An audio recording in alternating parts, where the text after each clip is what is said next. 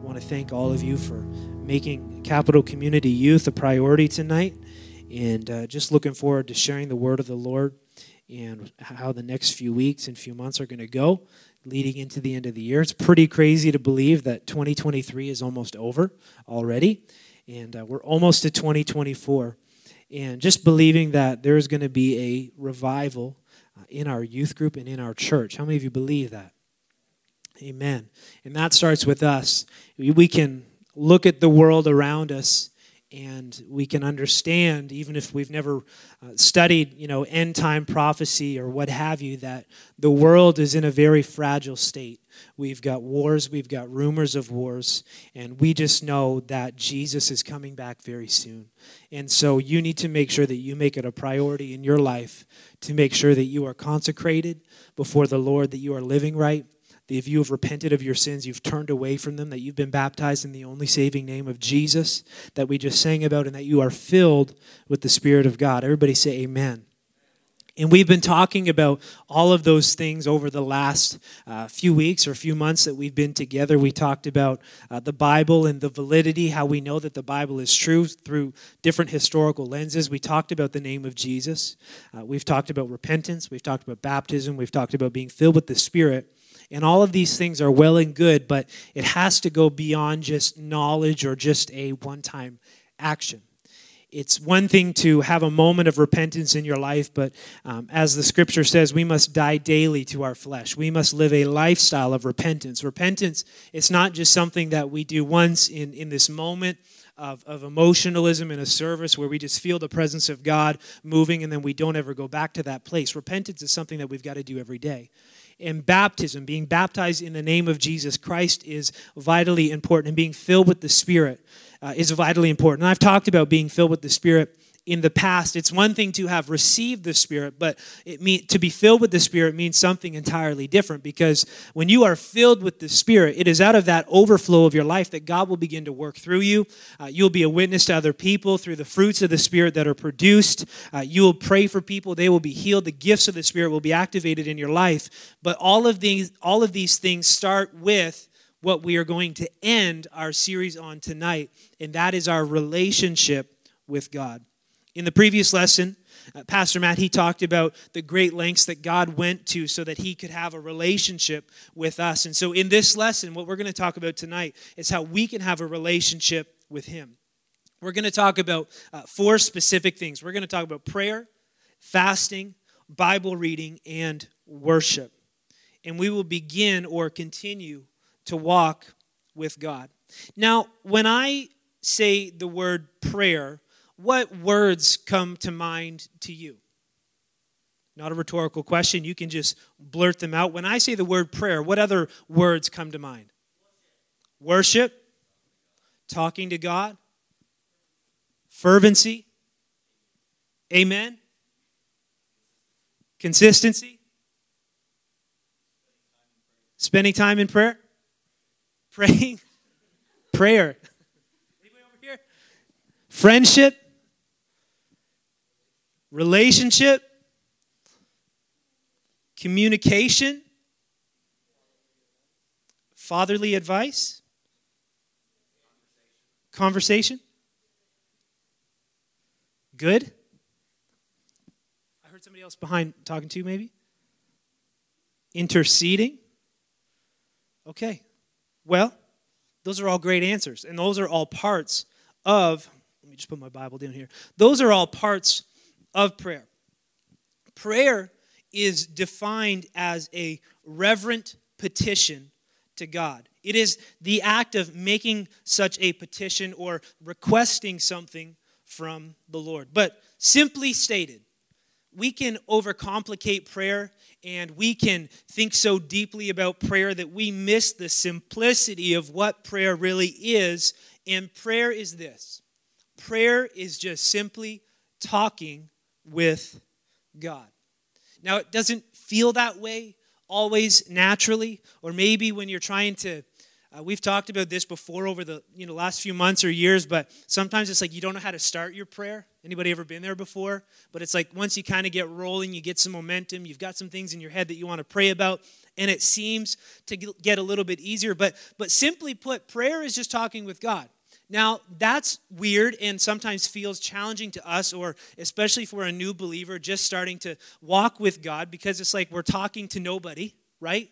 There's not a physical manifestation when we kneel down to pray or when we come to pre-service prayer on Sunday night or come to prayer on Friday night. It's not like we go to the altar and God's standing there and it's like, I love you, you're the best, you're the man, you're awesome, you're great, right? That would be weird too if we did that. But because there's not a physical manifestation of God, it doesn't always feel that simple. We're talking to God. We're talking to a deity. We are talking to him as a spirit. And it feels a little bit unnatural, but really it is just talking with God. We are told in 1 Thessalonians to pray without ceasing. Now, obviously, this doesn't mean that we can drop out of school and quit our jobs and just camp out at the church day and night. I'm quite sure that if you went home to your parents tonight and said, listen, I can't go to school tomorrow, and they asked you why, and you said, I need to pray without ceasing, they would probably think you're a little silly, because that's not really what the verse means. It's impossible. We can't pray 24/7 around the clock, like when we're eating, when we're sleeping. Like there are just times that we don't pray. And so it doesn't quite literally mean that. But what it does talk about and what it means to us is that we need to maintain an attitude. Everybody say an attitude. We need to maintain an attitude of prayer and communication with God day and night. We need to be listening for God's voice so he can speak to us and so that we can speak to him. Philippians chapter 4, verse 6 in the New King James Version, it says, be anxious for nothing, but in everything, by prayer and supplication with thanksgiving, let your requests be made known to God. It is biblical to come to prayer. It is biblical to be at our house in our prayer closet and bring our petitions, to bring our requests to the Lord. That is biblical. Now, there are actually a few different forms of prayer that we find in the Scripture. I'm going to run through a few of them with you tonight. The first one is called supplication. Everybody say supplication.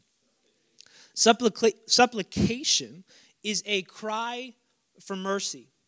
And then we've also got a petition, a word we've said a few times tonight, but that is to something requested. It's the act of making a request. God, heal my family member. God, help me with this. God, I need to be smart so I don't fail my test tomorrow because I didn't study. That's a petition. The other one is intercession. Everybody say intercession. I think Samantha said that at the back. I keep on hitting my ring on this. It's so annoying. The act of petitioning God or praying on behalf of another person or group, that is intercession. And then we've got thanksgiving. I think another one that we would commonly practice in most gatherings that we are a part of as Christians. That is thankfulness shown for goodness given from God.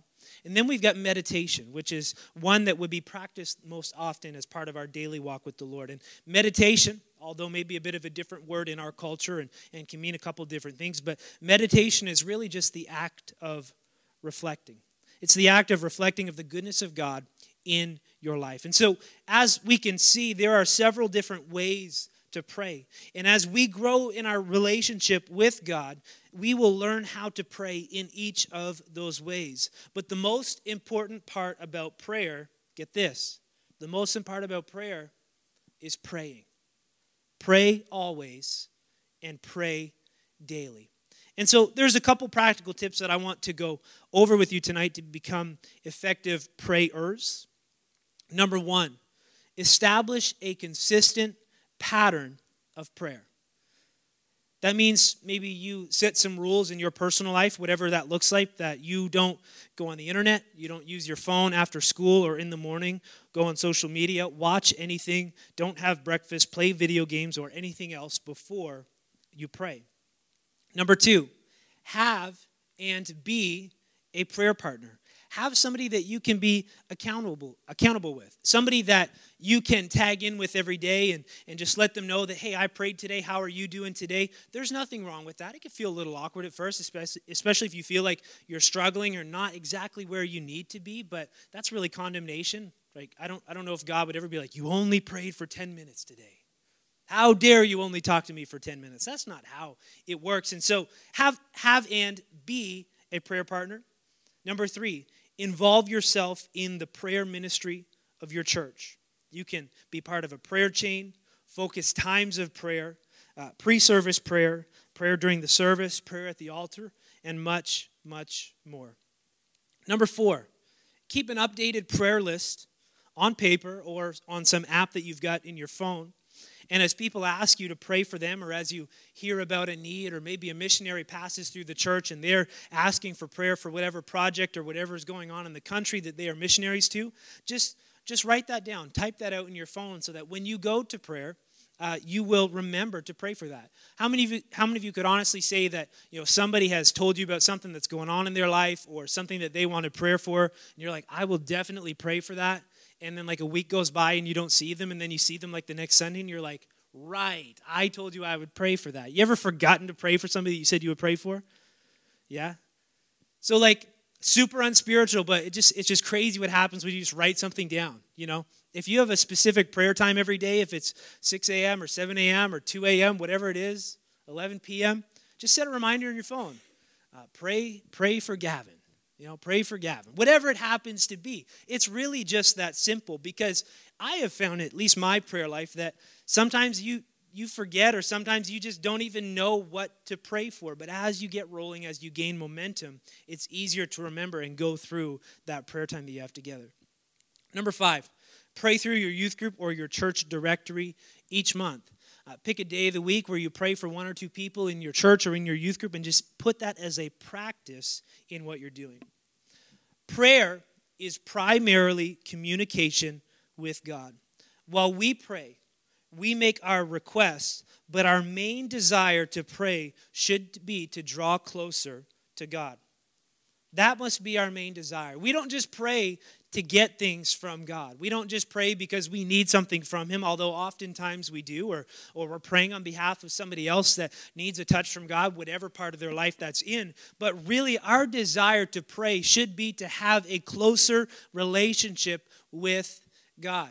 One of the most awkward things about prayer is if you feel like you haven't prayed for a while and then you try to start, right?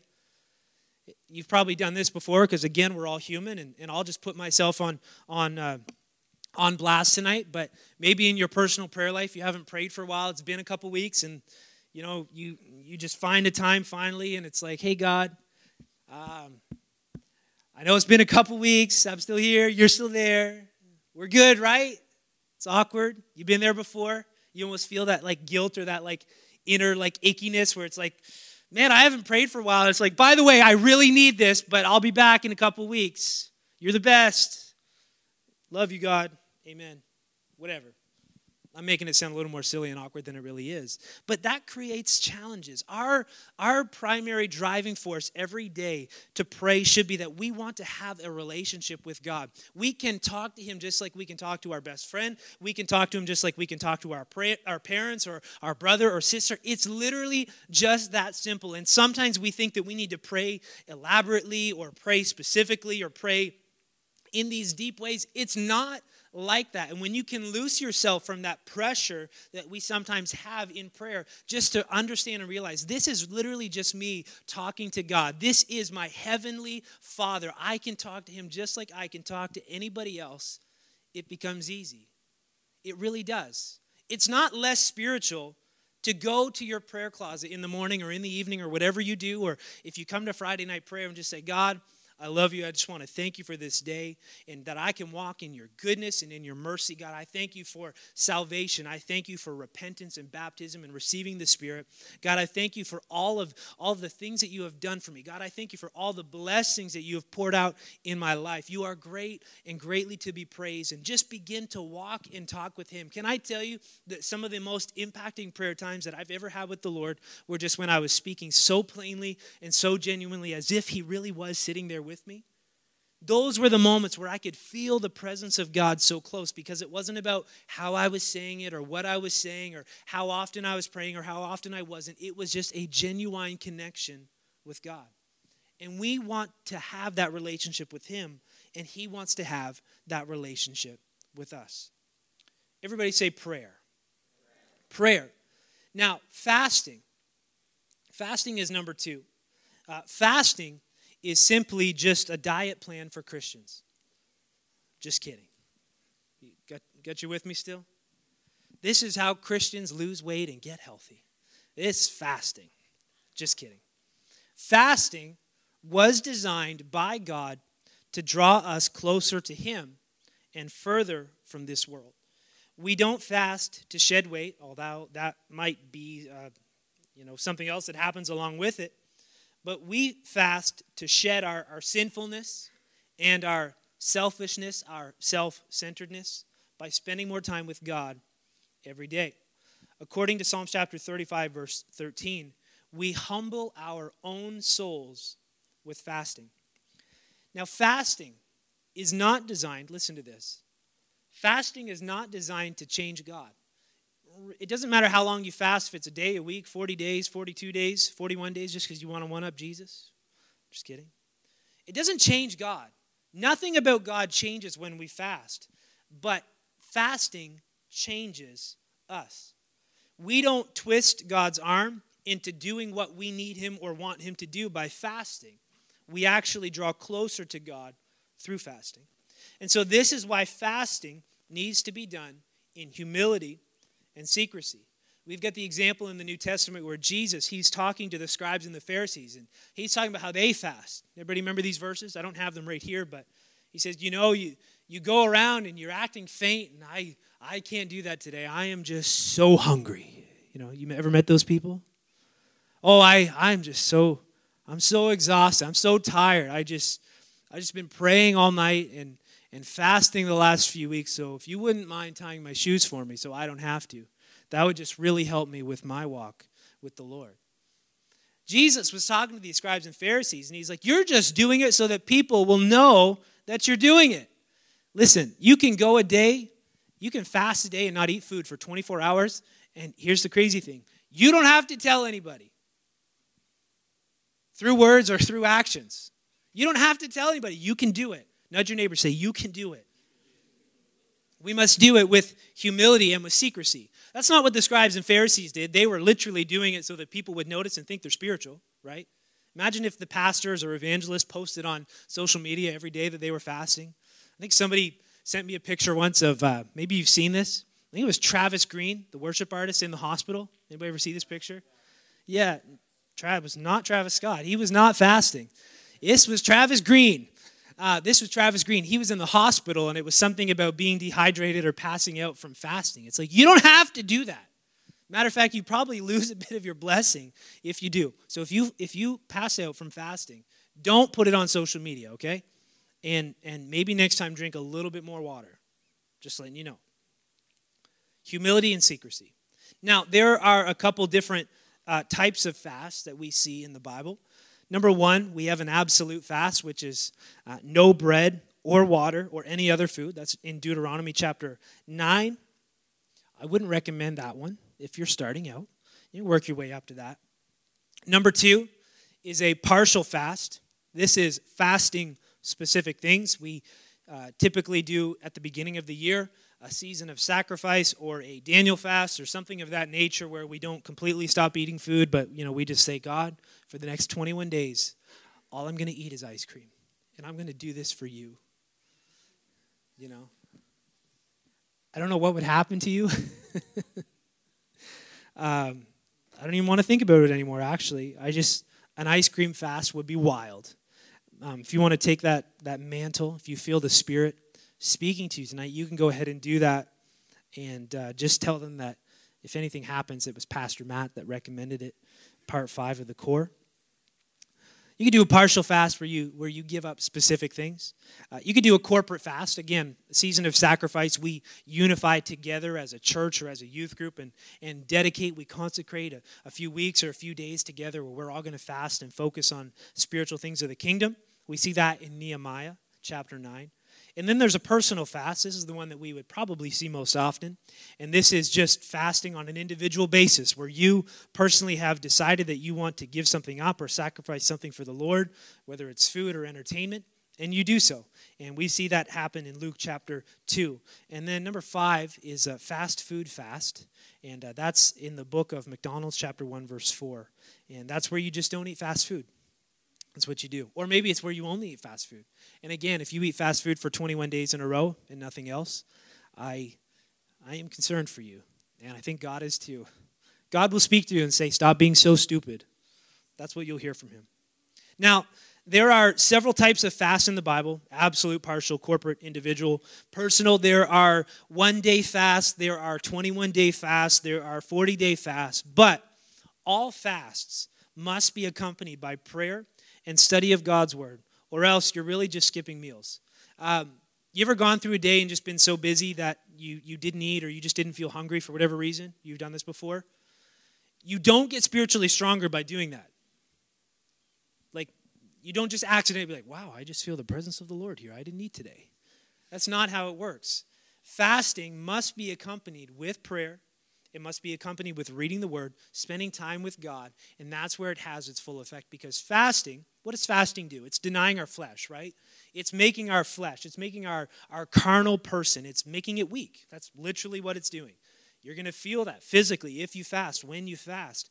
But to just make our physical person, our flesh weak, but not make our spirit stronger, well, that's really not doing a whole lot. That's the whole point, is to take something away from our carnality and our flesh and to build up our spirit. If we just don't eat, but we don't pray and don't read the word at the same time, we're just getting hungry. That's really all we're doing. And so if you want to read and understand a little bit more about fasting, you can look at it in Isaiah chapter 58. It talks about the benefits and the blessings that come from God when we fast and pray. A couple practical tips about fasting. Number 1, with the approval of the leaders in your church, create a plan to do some type of fasting one day each week. I guarantee it will help you if you just say, okay, you know what, I'm going to pick whatever day you think works best for you. I'm going to pick Thursdays, and I'm going to go the whole day, and I'm not going to eat, or I'm going to not eat. I'm going to spend time in God's word, but I'm also going to make sure to shut off any entertainment or any social media that would distract me from spending time with the Lord. Number 2, if you are just beginning to fast, begin small and build from there. Anybody ever tried to fast and you started to feel sick or get a headache like 4 or 5, 6 hours in? You've been there? It is challenging, and that will happen for sure. And so you just need to be careful. I would say don't ignore, those symptoms that your body is feeling. If you're feeling sick or faint or getting a headache, listen, my personal advice, I would just have something to eat and try again the next day. That's typically what I do. But as you begin to fast and just say, you know what, hey, I'm not going to eat until I get home from school today. That counts. That counts. Or, hey, listen, I'm not going to eat till I get home from school. When I get home, the first thing I'm going to do is just take half an hour, spend 15 minutes reading my Bible. I'm going to spend 15 minutes in prayer with God, and then I'm going to go about eating. That's a great way to start, just with small. We say small. Any sacrifice is still sacrifice, but just start out at the base level and work your way up from there. If you've never fasted before and you came to me tonight and you said, listen, when you were talking, it's like God told me to go on a 21-day water-only fast. I would tell you, God did not tell you to do that. He didn't tell you to do that. You've got to just work your way into it. It's like running. If you don't run very often, you're not going to get up one morning and be like, you know what? Today is the day that I run 10 miles. This is it. I'm just going to do it. You could try. You're probably not going to make it. Or if you do, you're going to stumble and hurt yourself and be sick. But if you said, you know what, one day I want to run 10 miles. So today I'm going to start 1 mile. And next week I'm going to do 2 miles. And the week after that I'm going to do 3 miles. Build yourself up. Think about fasting in that way. It really is just that simple and basic. Number 3, fast during all the corporate fasts in your church. Number 4, seek pastoral counsel and guidance before beginning a prolonged fast. Number 5, if you are medically unable to fast meals, fast different forms of entertainment, such as music, social media, streaming, video games, and so on. And number 6, during your fast, spend your meal times in prayer and reading your Bible. And number 7, If you are taking time to fast one day, make sure you eat as much food before 11:59 the night before. Just kidding. But I will just say, I typically fast on Mondays, so I do try to eat something late Sunday night. I'll just be honest, okay? And it does help. It still counts, right? It's a full day once the clock hits 12. You're with me? Does anybody think I'm cheating, or is that fair? I have validation and affirmation. That's what he does too. Like, you get a whole pizza and just like eat as much of it as you can at 11:59. Just blend the rest of it and drink it real fast. You just got to get it in you. It will help you. It will help you. I'm just kidding. Bible reading. Everybody say Bible reading. We'll be done here in about 10 minutes, and Bishop will be done in about 40, so we've got lots of time. So now that we've learned about prayer and fasting, we can talk about reading the Word of God. How many of you have ever read the Bible the whole way through, from Genesis to Revelation?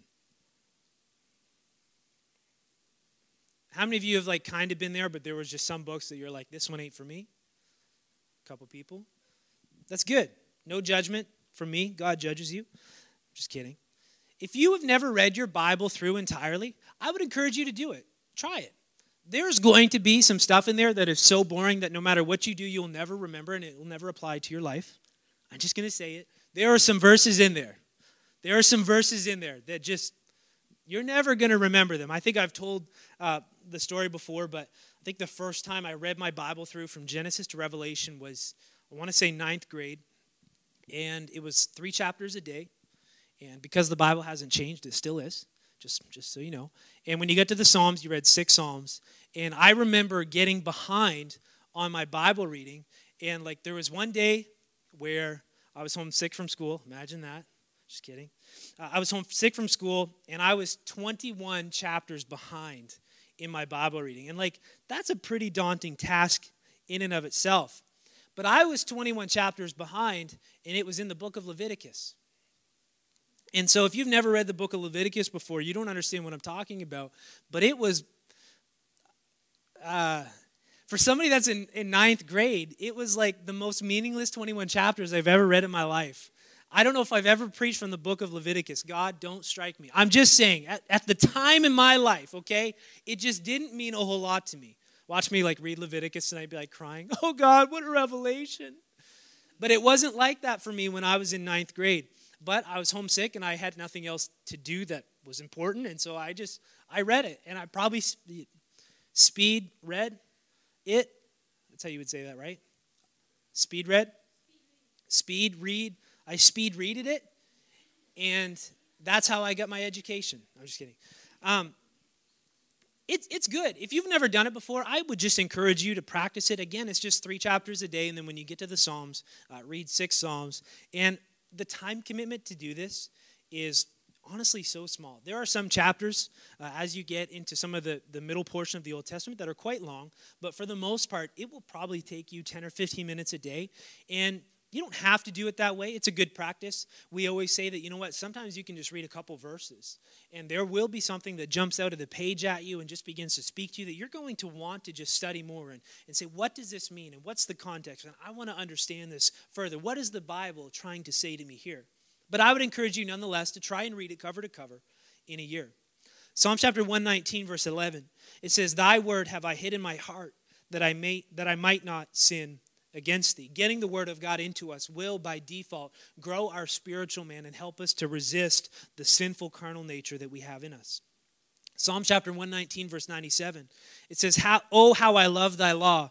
It is my meditation all the day. Psalm 119, verse 105, it says, thy word is a lamp unto my feet and a light unto my path. Job chapter 23, verse 12, he says, I have esteemed the words of his mouth more than my necessary food.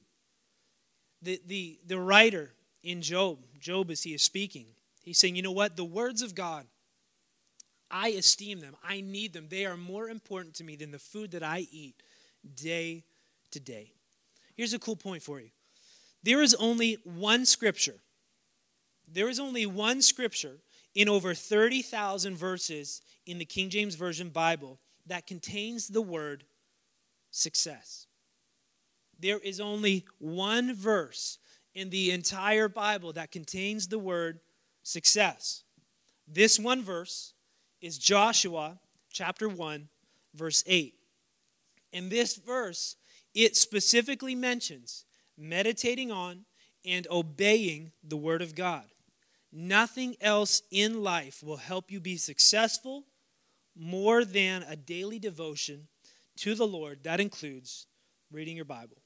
So a couple practical tips to help us read our Bible. Number one, follow a Bible reading program.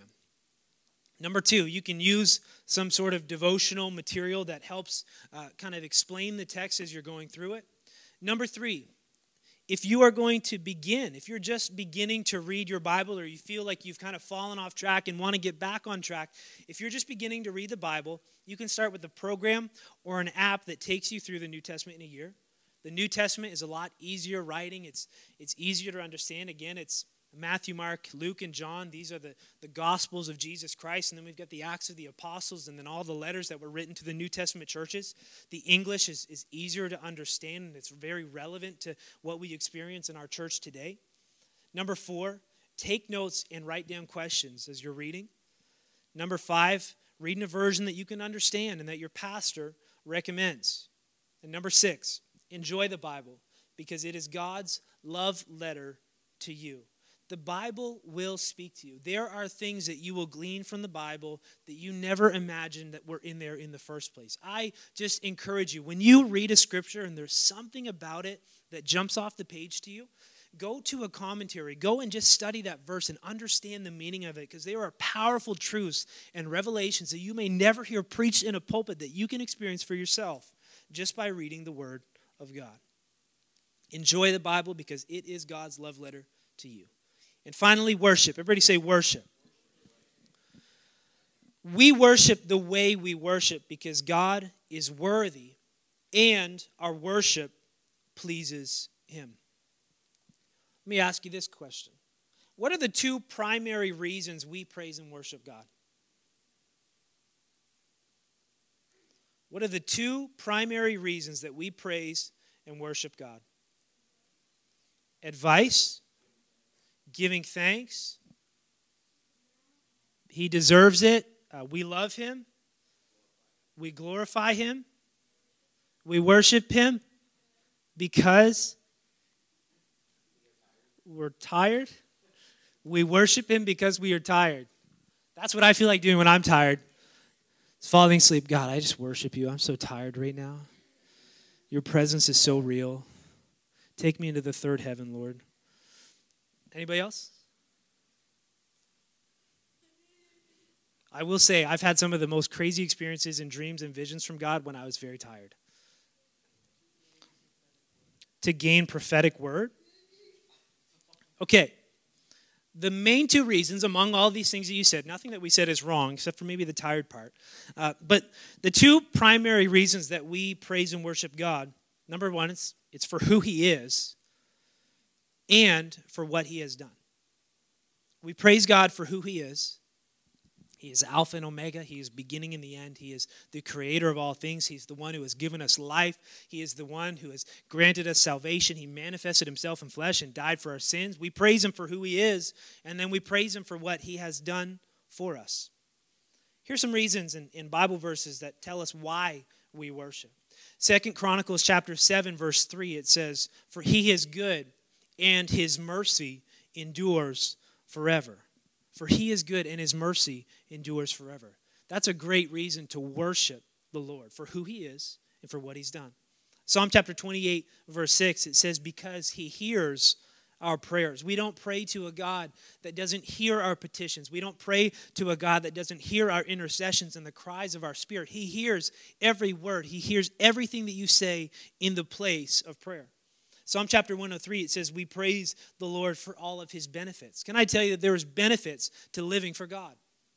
There is benefits in living for God. They may not seem like benefits. Sometimes they may seem like restrictions or rules and regulations. But can I tell you there is so much hurt and heartache and sin that we don't have to be a part of in the world that we are in today, because there are benefits in living for God. There are. Psalm chapter 150, verse 2. It says, according to his mighty acts and his excellent greatness. That is a great reason to praise and worship the Lord. And Isaiah chapter 12 says, we praise God because he is our salvation. He is our salvation. Now, there are many different forms of worship. Sometimes you'll see people clapping their hands. We lift our hands. We sing unto the Lord. Are you guys following along with what I was saying? Okay, the next one is dance unto the Lord, so just go ahead and stand up. Okay, wow, I was not expecting that. What a plot twist. Praise God. I'm so tired. Lord, your presence is so real. We clap our hands, we lift our hands, we sing unto the Lord, we dance unto the Lord, we play musical instruments. These are actually all biblical things that we see play out in the Bible as forms of worship. Our worship, give me like 2 more minutes and I'll be done. We won't even bring the music back tonight. We'll just close like this. Our worship does not end when we leave the church building because we are called to be worshipers in our everyday life. Our worship should continue long after we leave tonight, long after the lights are shut off and there's no musicians and there's no worship leaders and the doors are locked at the church. As a matter of fact, what we wear, what we watch, what we listen to, what we read, where we go online, and all the areas of our lives should be determined by our worship. We make commitments to God. We experience the presence of God in services, and we come to the youth chapel, or we go to the main sanctuary, we feel the presence of God, but we keep that when we leave this sanctuary. It is still with us. His presence is still with us, and that is true worship.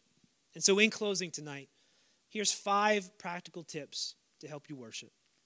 Number 1, sit with friends in church who worship. It's like way less intimidating if you're a little bit intimidated to worship, but then you sit beside Ensign, he just starts dancing. It's like, well, if he's going to dance, I can lift my hands, Yeah, whatever he just said. But sit with people who worship. It's awkward to worship with people who are just doing this the whole time. You're like looking at them and you're like, well, I'm doing way more than they're doing. Sit with friends who worship. Don't sit beside people who don't worship. It's just that simple. And, don't be a jerk. It's like, listen, Gavin, just want to let you know, I can't sit beside you anymore because you don't worship. No. That's not what we do.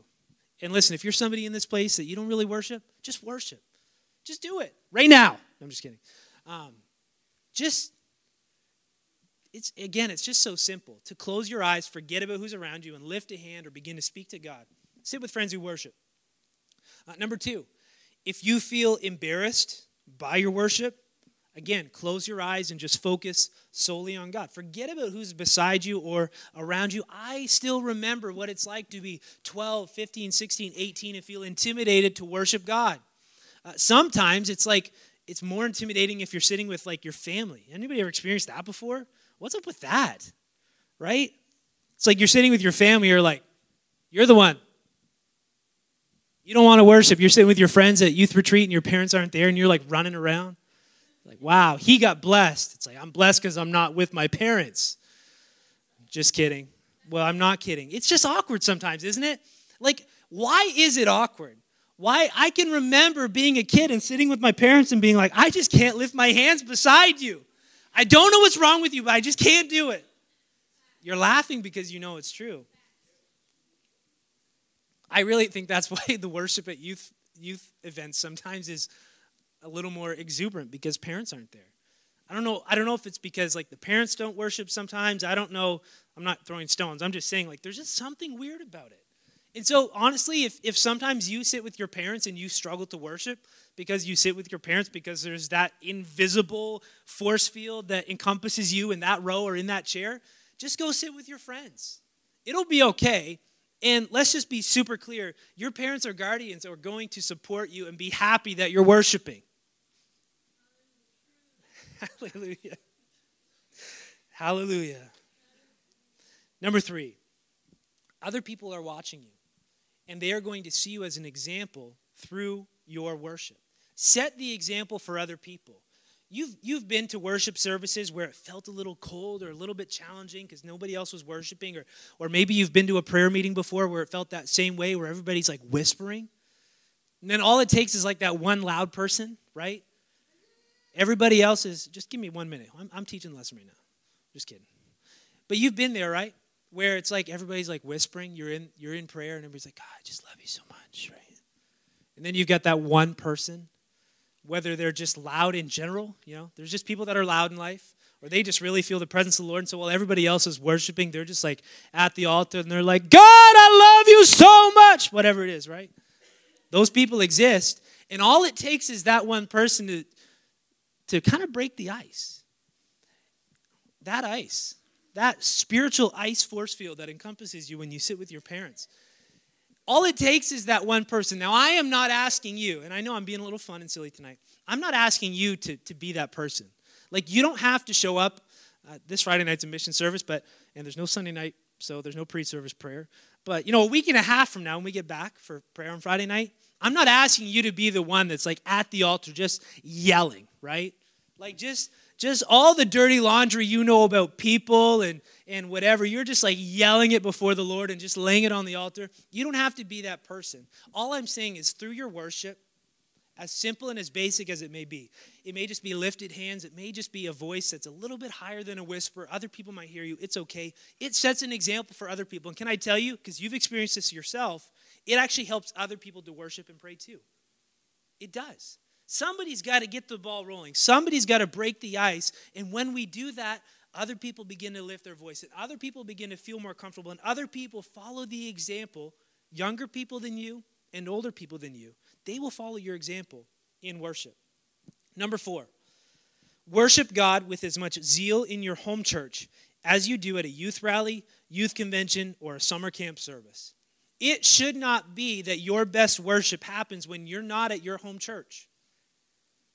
Again, I know the parents thing and it feels awkward, but like if the only time you ever run an aisle is when you're at October youth retreat or youth convention, that's not right. It's not. Why can't you worship like that in your home church, amening your pastor or your bishop or Pastor Matt or me or whoever's preaching? Why can't you have that same zeal, that same love, that same passion, that same worship in that service as you did when it was some guy from Wisconsin that you're never going to see again? I don't know why Wisconsin. It's just the first thing that popped into my head. It's just a random state, you know? It's not that random. Anyway. But worship God with as much zeal, as much passion, as much whatever you've got inside of you at a youth event as you do in your home church. Let it be the same. Now, if you don't worship at youth events, that doesn't mean that you don't worship at your home church too, right? It's like, well, I do the same thing. I cross my arms at both places. That's not what I'm saying. Number 5, I'll close with this.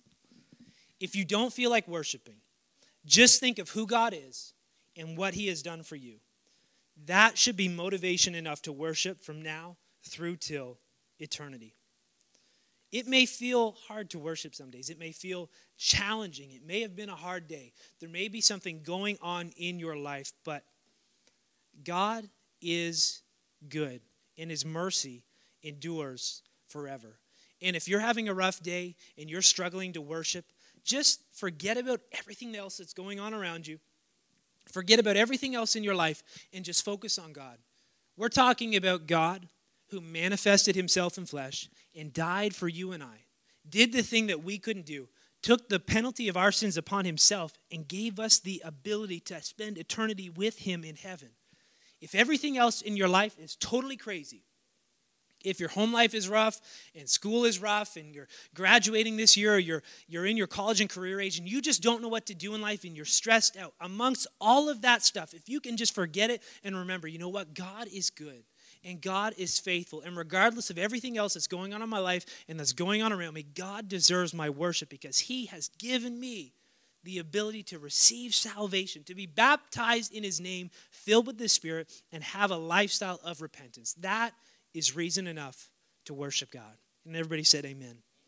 Amen. Amen. Why don't you stand with me tonight? I'm going to close this in prayer. Our relationship with God. We can receive the Holy Ghost. We can be baptized in Jesus' name and repent of our sins. But we need to make sure that we have a daily walk with God. We need to read our Bible. We need to pray. We need to set aside time to fast. We need to fast food. We need to fast our media choices. And we just need to have a walk with the Lord every single day. Everybody say every single day. Why don't you pray with me tonight as we close? Jesus, we thank you for your word tonight and how basic and how simple it is. Lord, this walk with you, this relationship with you is not complicated. And God, I don't want it to be complicated or seem like it's overbearing or so challenging for anybody in this room to walk into. And so, God, I thank you for just the basic principles in your word that encourage us in this place tonight. And Lord, I pray for myself, and I pray for every young person that is in this place tonight, that there would be something that was spoken about Bible reading, about praying, about fasting, or about worship that spoke to our spirit. Lord, that when we wake up tomorrow, we will remember what we talked about tonight. God, that we would have a desire in our life to live for you and to have a relationship with you. God, when we pray, I just pray like it would be we are talking to our best friend, because that really is who you are. You have done so much for us, and you are always there. You are as close as the mention of your name. God, I thank you for your word. I thank you for your spirit that is ministered in this place tonight as the word was being preached. Pray that you would bless us this evening and our time together that we've had. And God, I just pray over the next week that you would give each and every young person an opportunity to spread and share the gospel with somebody else. Open those doors and those connection points in Jesus' name. Everybody say in Jesus' name.